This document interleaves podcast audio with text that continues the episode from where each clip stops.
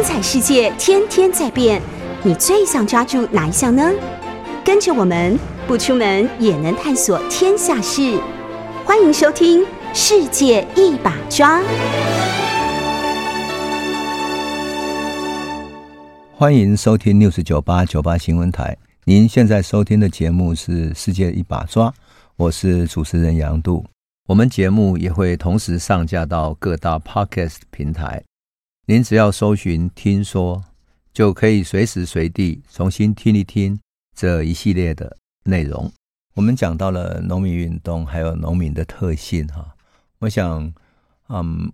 我们的听众应该都都会去的多，而且都是啊、年轻的世代，所以对于农业农作不是那么熟悉啊，更何况很多农业的那些专业来自于农民组织哈、是属于比较特殊的，所以我会花多一点时间去解释。我想我们的朋友应该能够体谅，而且也会感到乐趣，因为农村的那个样子其实是涉及到我们很深的历史。而农村那样的一种渊源，哈，不仅仅是跟我们的生态、跟我们的种植有关系，乃至于跟我们的社会生产，包括了各种嗯蔬果、稻米等等的供应都有关系。啊，台湾很特别，就在于说，我们的农民很会精耕细作，那土地又都有过度利用，所以我们会依赖肥料。可是再怎么依赖肥料，还是要靠农民的细心。所以台湾有很多农民充满了智慧，真的非常聪明。你想啊，荷兰人引进台湾的是芒果，可是台湾现在有多少芒果的品种是农民配出来的？苹果的什么，嗯，凤梨的、香蕉的各种味道，乃至于释迦，释迦本来是一个很土的土特产。你怎么想到它可以配成什么凤梨释迦，然后超级大颗的？那更不要说莲雾等等的。我看过最有意思的是，嗯，东势那一带的水梨，那个水梨是怎么种的呢？它真的是农民的智慧。他们叫它高阶梨啊，本来它是应该在温带生产的水梨，可是台湾是亚热带地区啊，你怎么让它在这里生长呢？原来东势那里靠近山区。可是气候还是亚热带的，结果呢，我们就从日本那个山上温带的梨树上面把它的花拿下来，那花拿下来是用冷冻的，冷冻之后，那些花就以为天气依然很冷，就不敢开花。那么等到台湾后来农民就一小颗一小朵一小朵的这些花啊。把它种到我们的梨树上面去，我们就接在那个梨树上面。接好了之后，你知道吗？如果你在它接梨树的时候，到山上去看的话，你会看到一朵一朵像手掌都不到的小小的雨伞，就为了什么？为了遮蔽那一朵小小的花。那个花很贵的，它是从日本一朵一朵花这样买进来的，每一朵花就为了可以结一颗梨子。所以每一颗高阶梨的梨，都是农民那样一朵一朵花接上去的。那他们说，你就要农民讲的很好玩。他说，你就把它放在冰箱，好像骗那些。他说，哎呦，你都亲像在骗下来灰港宽，就骗的那些小小的梨花。说啊，天气还很冷，你不要醒过来。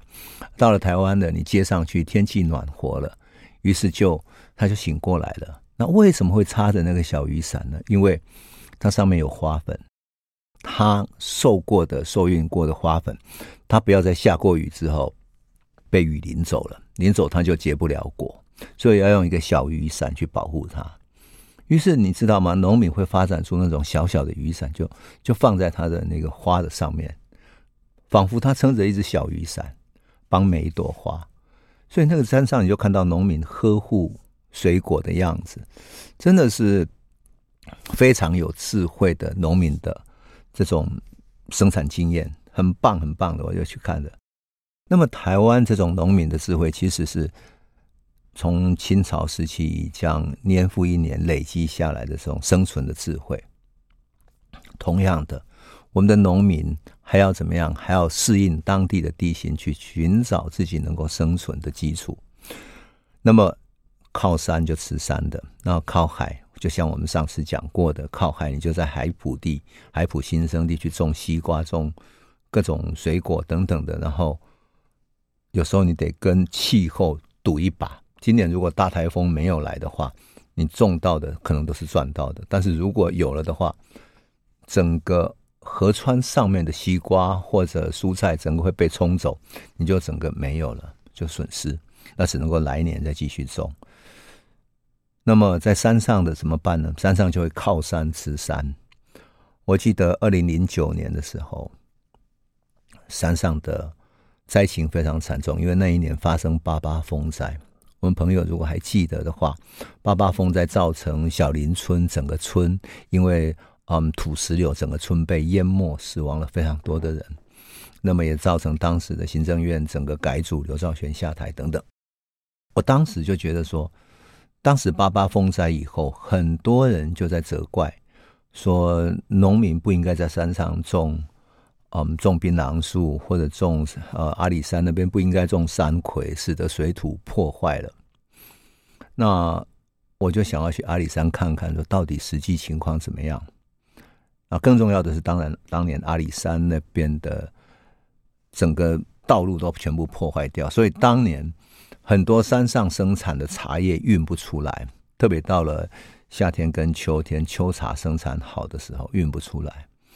那当然到了冬茶的时候，交通好一点了。可是很多茶依然没有对外行销出去，那怎么办呢？后来我就帮嗯阿里山的这些农民去当时的故宫办了一场茶宴，就是故宫前面有个庭院，有没有？就邀请阿里山的啊阿里山的很多学生，特别是小学生。他们都学会了泡茶，所以就那里开茶席，然后请阿里山的会唱民谣的朋友来这里唱歌，然后邀请了跟故宫常常有往来的国外的，特别是嗯外国住在台北的一些外交使节，他们来这里参加茶会，然后顺便参观故宫。那当然，阿里山的茶就这样进入了故宫啊。有一度，我们如果还记得的话，故宫因为卖的是跟农民间买来的茶叶，所以结果那个茶叶里面居然混的是，比如说是嗯从越南进口的茶等等的，所以这个时候就阿里山的茶就直接进驻到故宫里面去啊，那就真的是纯粹的阿里山茶了。当然，我是希望能够这样帮到阿里山的农民，因为他们当时灾情惨重。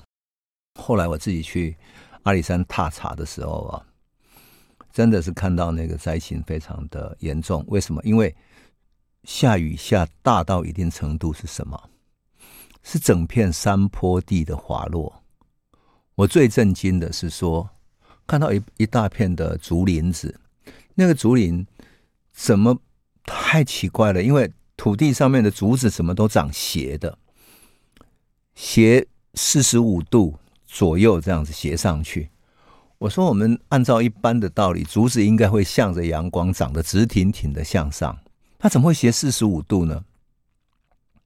我问了在地的，这这不可能这样长啊！我说这个地形怎么搞的？难道阳光从那边出来，所以其他地方都没有吗？长成这样？他说不是，是因为风灾之后，整片山坡地哦，就整个山哈，整个山的体山体整个滑落下来。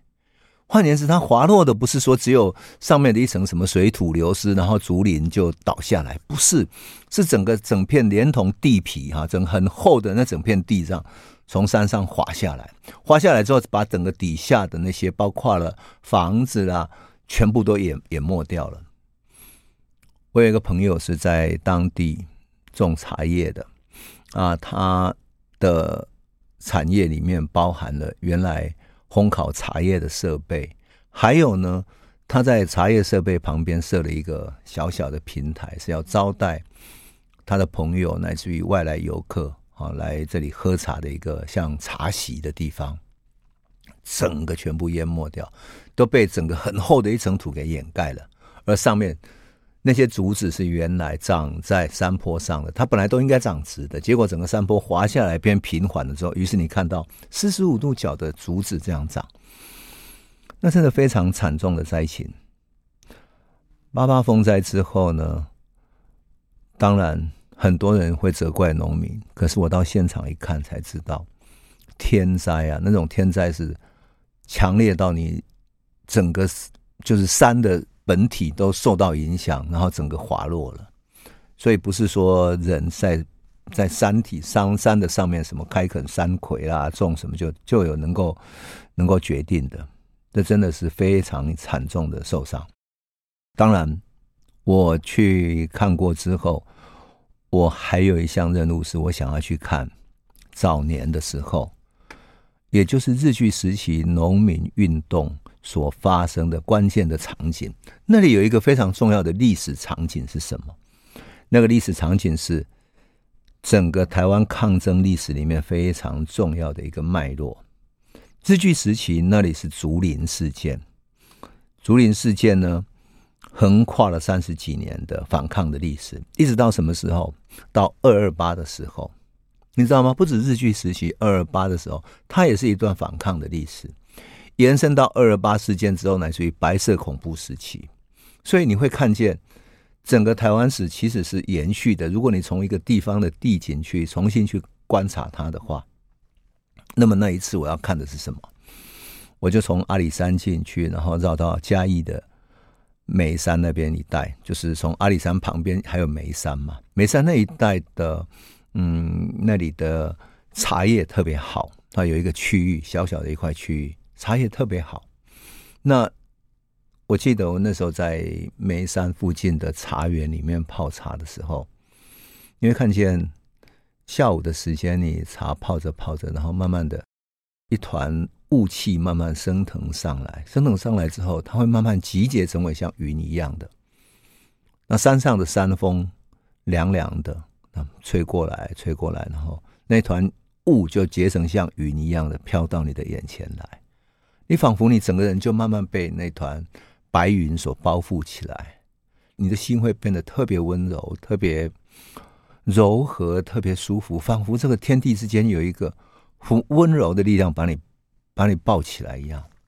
整个阿里山的雾，整个山阿里山的那些嗯茶园的香味吧，带着那样一种嗯山中的干净的雾气，把你拥抱在怀里，那真的是很舒服。很棒、很美的感觉。那么，我那一次是要从眉山这里走哪里呢？走眉山之后，经过后山，我要追索一条道路，是二二八的时候，有一群人在嘉义这一带成立了台湾自治联军。自治联军后来打算到梅山这里成立一个武装基地，来对抗政府，所以。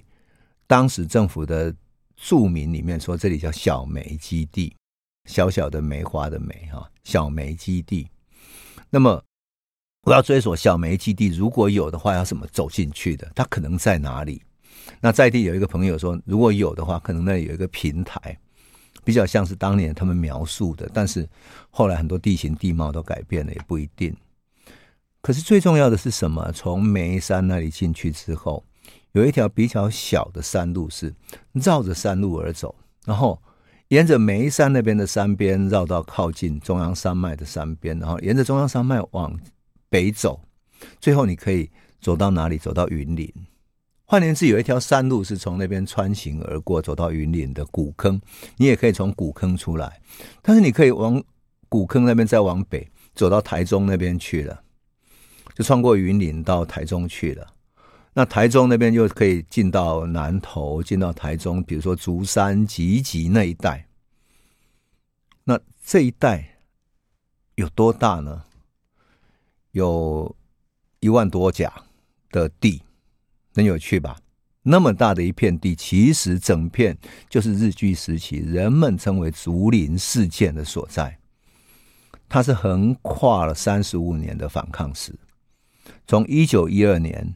啊，开始反抗，然后到了一九二六年有一个竹林抗争事件，然后变成农民组合，一直到二二八的时候，自治联军。因此我就说哈，这是一个地域非常辽阔的一个抗争运动。可是因为它都靠近山区，所以外面都不知道。可是那里恰恰是，所以这些抗争都会集中在山区，然后他们像打游击一样的在山边，然后互相掩护着。因此，你知道吗？在台中，我们都知道有一个二二八事件的主要人物叫谢雪红，对不对？谢雪红在二二八事件带头在台中市抗争，然后攻占了，比如说警察局、台中市政府等等。后来国军上岸之后，他就带着人退到埔里。退到埔里之后，他知道说没有办法在武力上对抗，所以他也逃亡。逃亡就走过竹林事件这些几个地方，走过集集、竹山这些地方，然后从那边逃出来。所以你就觉得整个历史其实是通过这样可以把这整个历史连贯起来的。而这整片山地呢，大概有一万五千六百多甲地。那么在地的民众是康熙年间从福建移民过来的。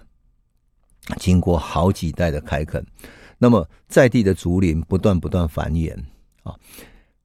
夏天的时候，他们可能砍那些长得更高更粗的竹子，来作为建筑用的用的这种所谓的建材啦。因为当时很多，呃，我们台湾的房子很多是用竹子做的，然后竹子架起来之后，上面再糊上泥土，然后就变成一个像房子的墙壁一样的哈。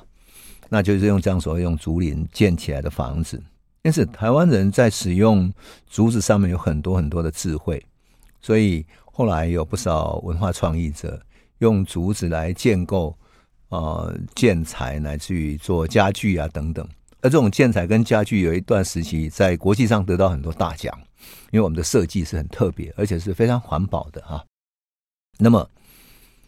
在竹林这一边，哈，也就是在集集竹山这一带的这个竹林呢，这个密生的竹林，其实是从清朝开始就有很多民众在这里开垦种植。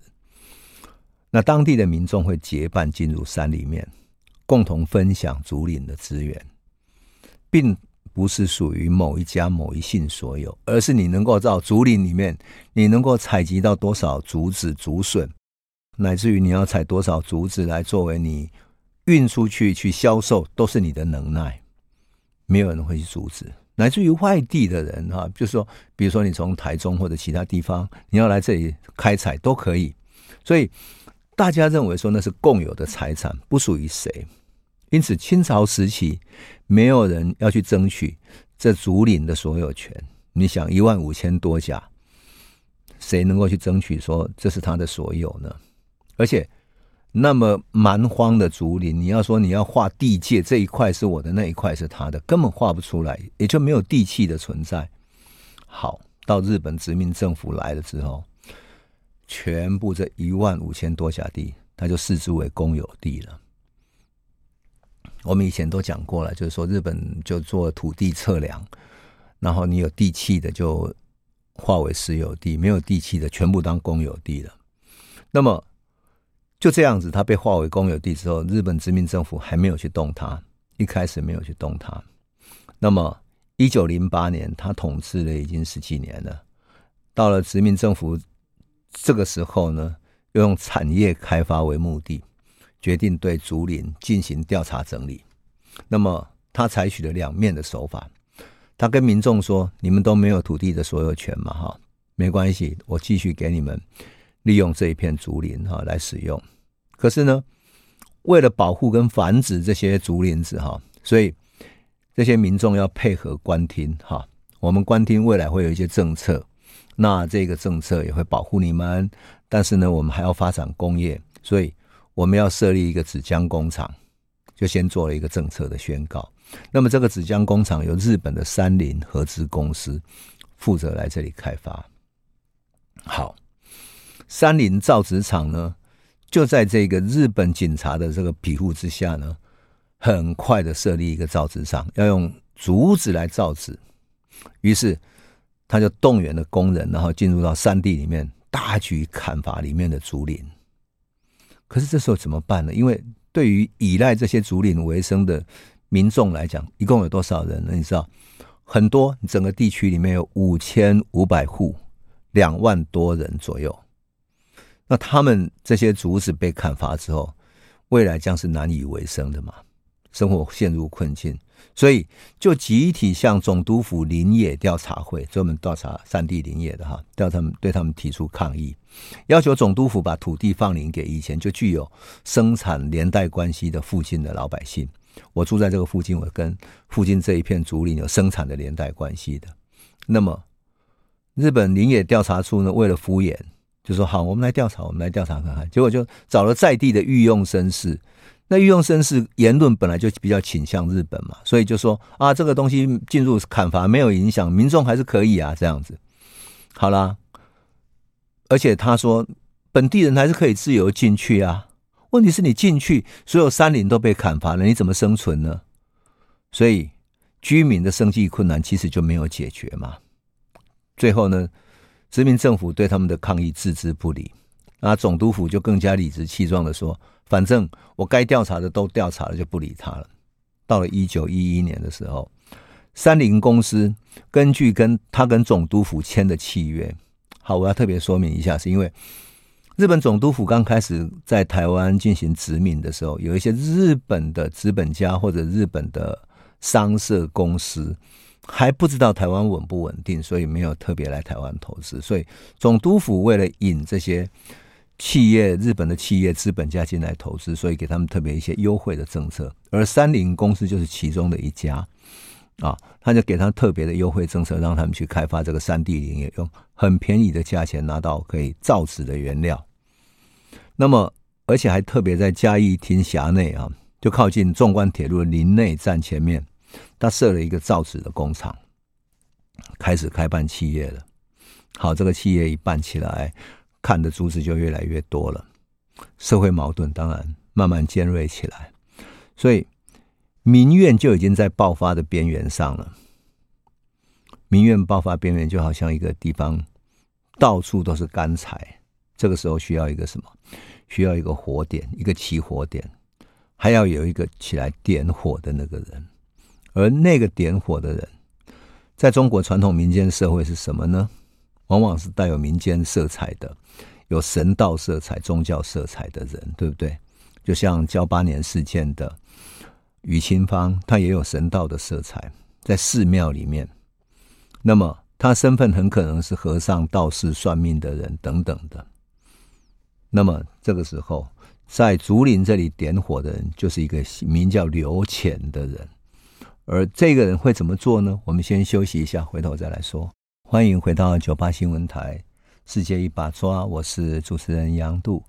我们讲到了一个地方，如果有愤怒，他就等待一个点火的人，仿佛那些所有的愤怒都是干柴啊。但是这个点火人能不能点起来这些人的愤怒，成为有组织的、有力量的抗争，那又是另外一件事情。有的时候他跟着你起来了，然后结果这些参与的群众、这些愤怒者其实没有那么强大的意志力，或者说他觉得这个代表人还不足以带领他们进行长远的抗争，或者觉得自己实力不足了，他们就会退了。嗯，其实这种现象也不只是。古代如此哈，现代的台湾当代的选举里面，不也是有很多愤怒的人等待一个人帮他们做代言人吗？而这个代言人讲了一阵子之后，是否就能够如此呢？那可不一定，是吧？在台湾政坛里面，也有常常有这样的团体、这样的代言人，但是转瞬之间风潮过了就消失了哈。好，我们回到日据时期，这一位点火的人叫刘乾哈。刘潜是住在南投沙连堡，也就是现在南投县的鹿谷乡这里哈。他本来家境很清寒，可是他认得字，所以就靠占卜、卜卦哈占卜为生。他在地方上呢还蛮受到敬重的，因为他能够帮人算命。可是他曾经被日本警察侮辱过，觉得他在搞迷信，所以把他占卜做法的那些工具全部都没收了。因此，他对于日本警察到处去欺压在地的庄民，特别是竹林附近的人，他非常愤怒，而且恨恨日本警察，恨之入骨。但是他也不可能靠一个人的力量起来反抗嘛。他为了躲避他们，干脆住到山上去，住到大安山的山上，自己建了一个小小的庵，就是所谓像庙一样的小庙，自己在里面拜佛。有的时候他会下山来啊，住在信徒一个叫林逢的家里面。他除了对一般人宣传这些神佛的信仰以外，也会跟民间讲日本政府的种种恶行啊，讨论这种民主思想。那么，在南投的中坑庄哈，这里有一个居民叫林启珍，他平常就靠采集竹林为生，然后呢，他也经营造纸业。你知道台湾有那种传统的造纸是用手工的哈。如果你们去过像嗯普里的广兴纸寮的话，你就可以看见那些手工造纸是把那些竹子怎么浸泡水，然后在之后再。啊，晾，然后再怎么做？它有一个很细致的手工过程，并不全然都是现在的工业的手的过程。那么，这个林启珍就是手工造纸的人。那一九一零年四月，他照常到山上伐竹子的时候，被山林造纸厂的巡视员发现了，就被抓到警察派出所了。警察殴打他，导致他身体负重伤。那附近的村民平常也都是被欺负的，然后就帮林启珍大声叫屈说：“你这样子把他打，他只是为了生活去砍一点竹子，你就这样打他，打得他快要死掉了。”所以就去跟警察局说要讨回公道。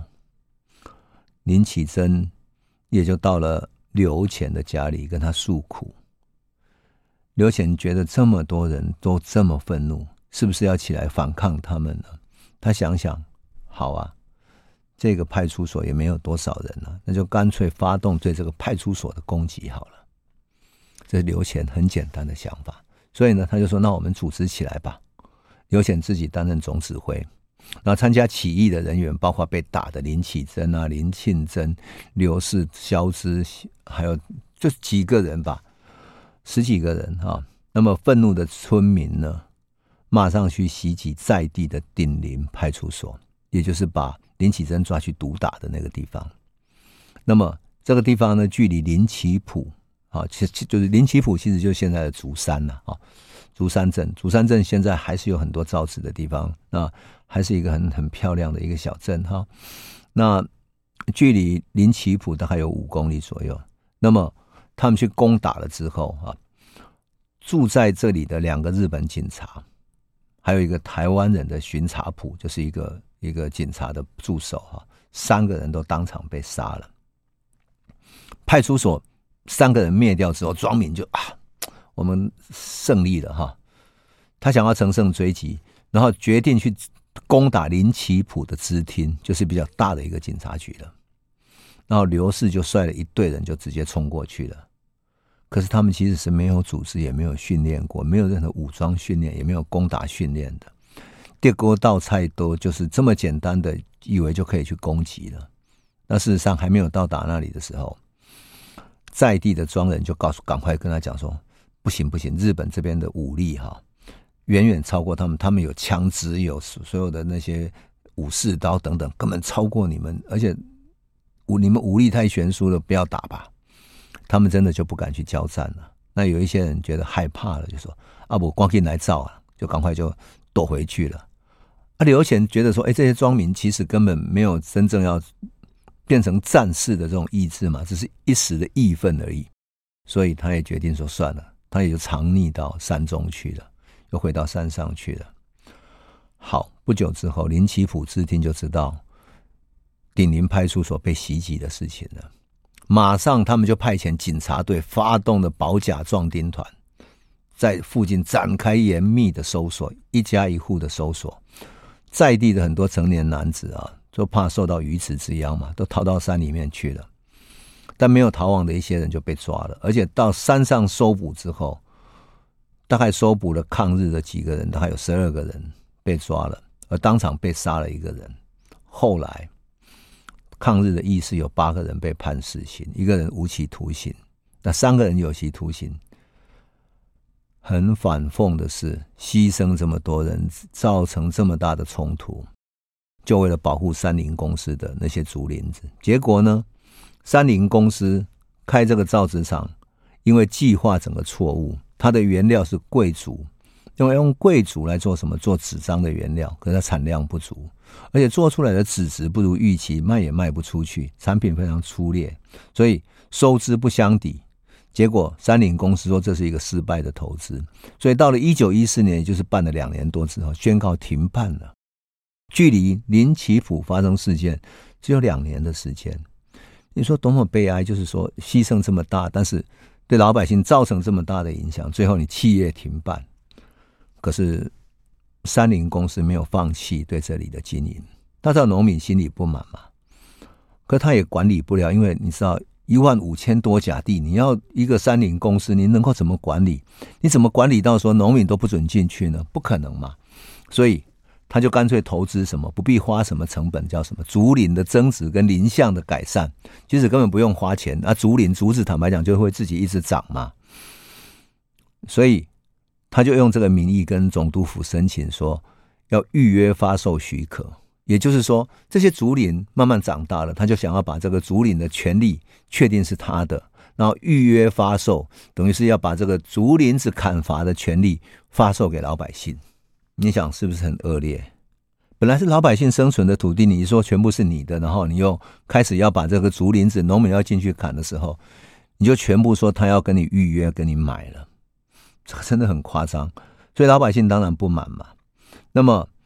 但是老百姓也没办法了。那造纸里面，像比如说贵族的采集，乃至于做笋干用的竹笋，哈，比较嫩一点的竹笋，还有贵竹笋等等的这些呢，种种事项，当农民要用的时候，按照他们的规范，哈，还要跟三菱公司签约，所以就开始发生冲突。大家居民都觉得说这太夸张了。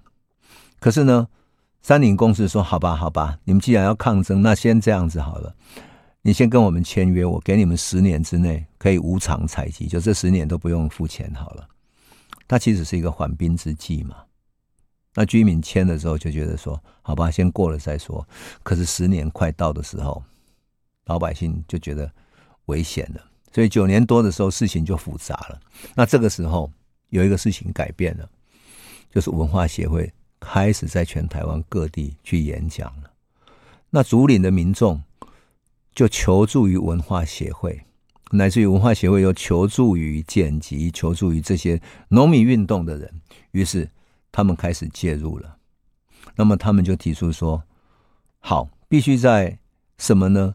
如果三菱取得土地的业主权的话，啊，民众认为说，如果三菱取得土地的业主权的话，以后所有的契约就不会这么宽松，就是不收钱了。所以。”他要求什么？要求三菱在取得整个土地的业主的权利之前，两边要谈好条件，要签订协议。可是呢，三菱当然不愿意嘛，所以两边就开始冲突。最后呢，到了一九二五年，整个跟农民签的契约十年的契约到期的时候，抗争就变得激进了。竹山庄发动拒缴租税的一个农民运动，而且宣传说。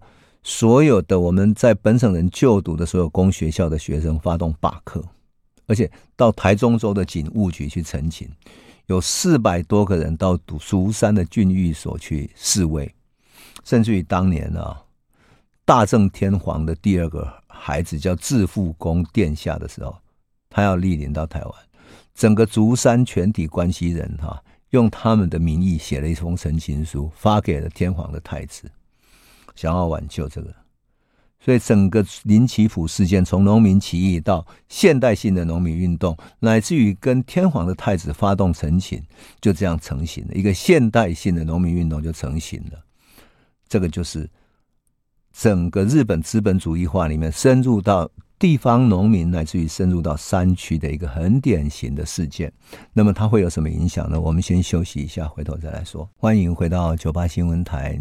世界一把抓，我是主持人杨度。我们讲到了生存在竹山，一直到嘉义梅山之间，靠近中央山脉的整个山坡地，就是竹林地区，一万五千多甲那么大的地区，而日本政府要整个全部收归国有，农民没有办法生存，终于起来抗争。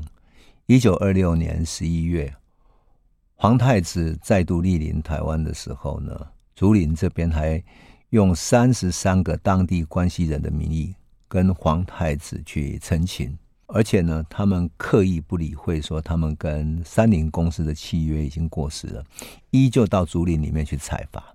事实上，区域太大了，你山林公司要整个管理是非常困难的。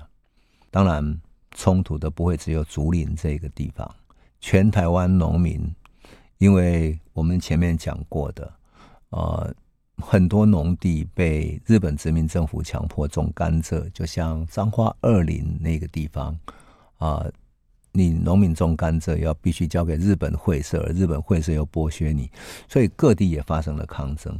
然后呢，还有官有地服下，就是我们上一集有讲到的，日本政府把很多河川地拨给了他们的退休官员，农民就失去了土地，也采了抗争。所以整个农民就不断在各地组织起来了。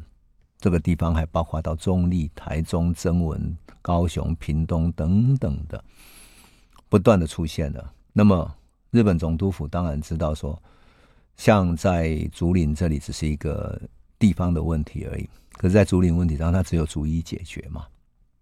为了解决竹林问题呢，总督府就说：“好吧，我们保管竹林的时候，以当时的时价三成来计算。那么，成功期间定为五年，就是准予把这个。”当时竹林的时价用三成来这种比较低的价格卖给关西的这个在地的地方人士，这样。可是问题，地方人士说这本来就不属于你们的，你为什么可以这样这样来来来跟我算钱呢？所以双方还是在冲突。而且农民组合认为说，竹林本来就是农民的传统生产领域嘛，我怎么需要你政府的同意呢？那就这样开始，这个抗争就越来越激烈。当然，有一些地方的农民会比较软弱，他说：“好吧，还是签约吧，不要一直冲突下去。”可是，在小梅跟竹崎啊几个地方的农民还是不肯签，所以就慢慢变成了一个不更强力的对抗。当然，这种对抗到最后就会变成什么？变成一个农民组织跨全台全岛的一个成立，那就是台湾的农民组合。台湾农民组合的成立，就在这样的一个情势底下建构起来的。那么这里面有一个很关键的人物，是我们以前讲过的一个凤山公学校的老师剪辑啊，戴着眼镜的，长相非常斯文的剪辑，到全台湾各地去奔走、去演讲、去组织农民，慢慢的把各地的农民串联起来。那么串联起来的这些农民，包括了大甲农民组合、云林的虎尾农民组合。啊，台南的曾文农民组合、嘉义农民组合等等的，就这样子，慢慢的把它组合起来了。而我必须特别讲一个有意思的故事是，当时交通那么不方便呢，你在这些地方奔波奔跑，要怎么走呢？你要知道，像李印章可以骑着摩托车，可是你骑着摩托车不可能从北跑到南，他只能够在地方上行医，所以。我们还还要再讲一下，因为当时你要骑摩托车加汽油可不是那么方便，不像现在很多加油站哈。以前汽油可是很稀有、稀缺的物资啊，所以你如果跑出这个地方去，你到其他地方不一定找得到地方加汽油，让你的摩托车可以跑得动哦。所以你要知道，作为职业革命家的剪辑怎么做的？他呢，他就在地方上做公共的交通工具，比如说坐火车。到达一个地方之后，再找人骑着脚踏车来接，或者在地方上借脚踏车。我记得我访问过一个人，哈，叫做周田美。我访问他的时候，他已经九十七岁了。他是谁呢？他是前监察院院长周伯雅的婆婆。她的婆婆，她婆婆呢，早年曾经跟简吉他们都是认识的，属于农民组合。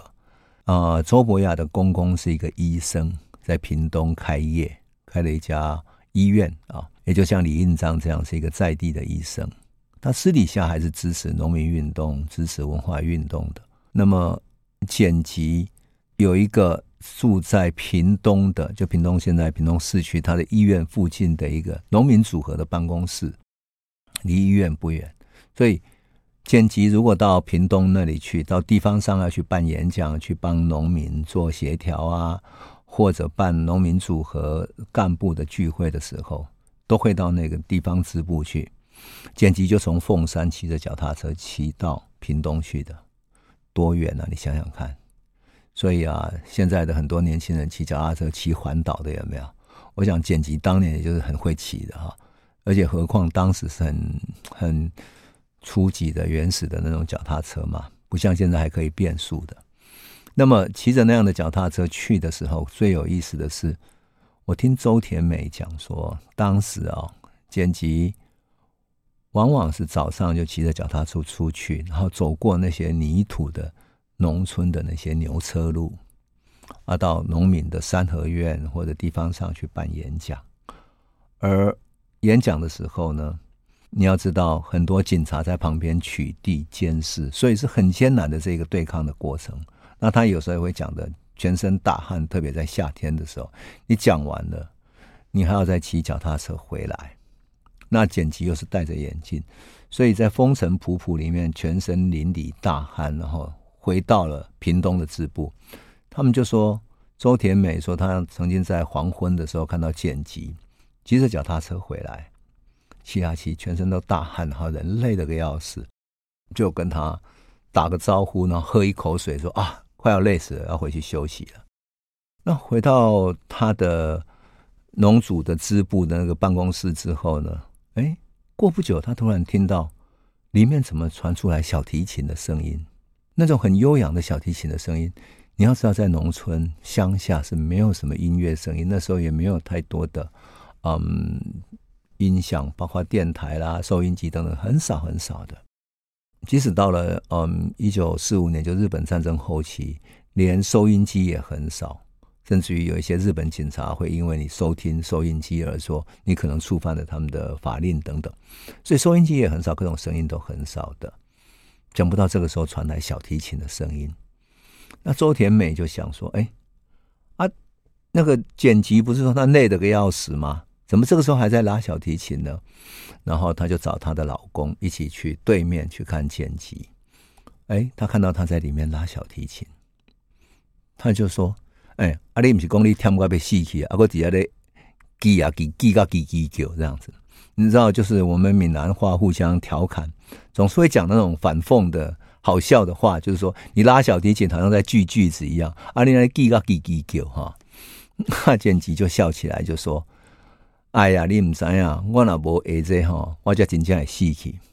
就说我如果都没有拉小提琴的话，我才真正会死掉。”后来周田美就说：“哈，剪辑除了对农民最有感情之外，就是对小提琴这样的一个音乐，他是最有感情的。”我当时听周田美跟我这样讲，我心里面觉得非常的感动，也非常的惊讶。就是说，因为小提琴是一个很难拉的，因为它没有固定的，像吉他有固定的哆来咪发嗦一格一格的，但是要是靠很很好的音感。那么剪辑对于音乐有这种热爱到，他累得个要死，然后非得要拉着小提琴，他还觉才会觉得他找回到自己的生命力。所以说，如果没有拉小提琴，他才真的会死的。所以他基本上是对艺术充满爱，对音乐充满爱的。我有时在想，他是一个艺术家的性格，恐怕远比他作为革命家的性格更浓厚。可是，对于革命、对于弱小者的同情、对于农民命运的关怀，那种深深的热爱，就跟他对音乐、对艺术的热爱是一样的。所以我常想，这样的一个革命家，内心里面其实充满了一种浪漫的革命家的情怀。带着这样的情怀，他在台湾各地奔波，而就靠着他这样的一种情怀，他把台湾的所有的农民给组合起来了。坦白讲，如果不是有一个职业革命家在各地奔波的话，那么台湾各地的农民，因为他所面对的问题不同。有的是因为退官的问题，有的是因为，嗯，土地被剥夺，有的是竹林，有的是甘蔗的，性质不同，所以你必须有一个人把不同性质的农民给串联起来。如果不是有这样的一种热情，而这种热情是对于弱小者的深深的情感，当然也包含着作为浪漫的理想主义者，他对于提琴的热爱，就跟他对农民、对孩子的热爱是一样的。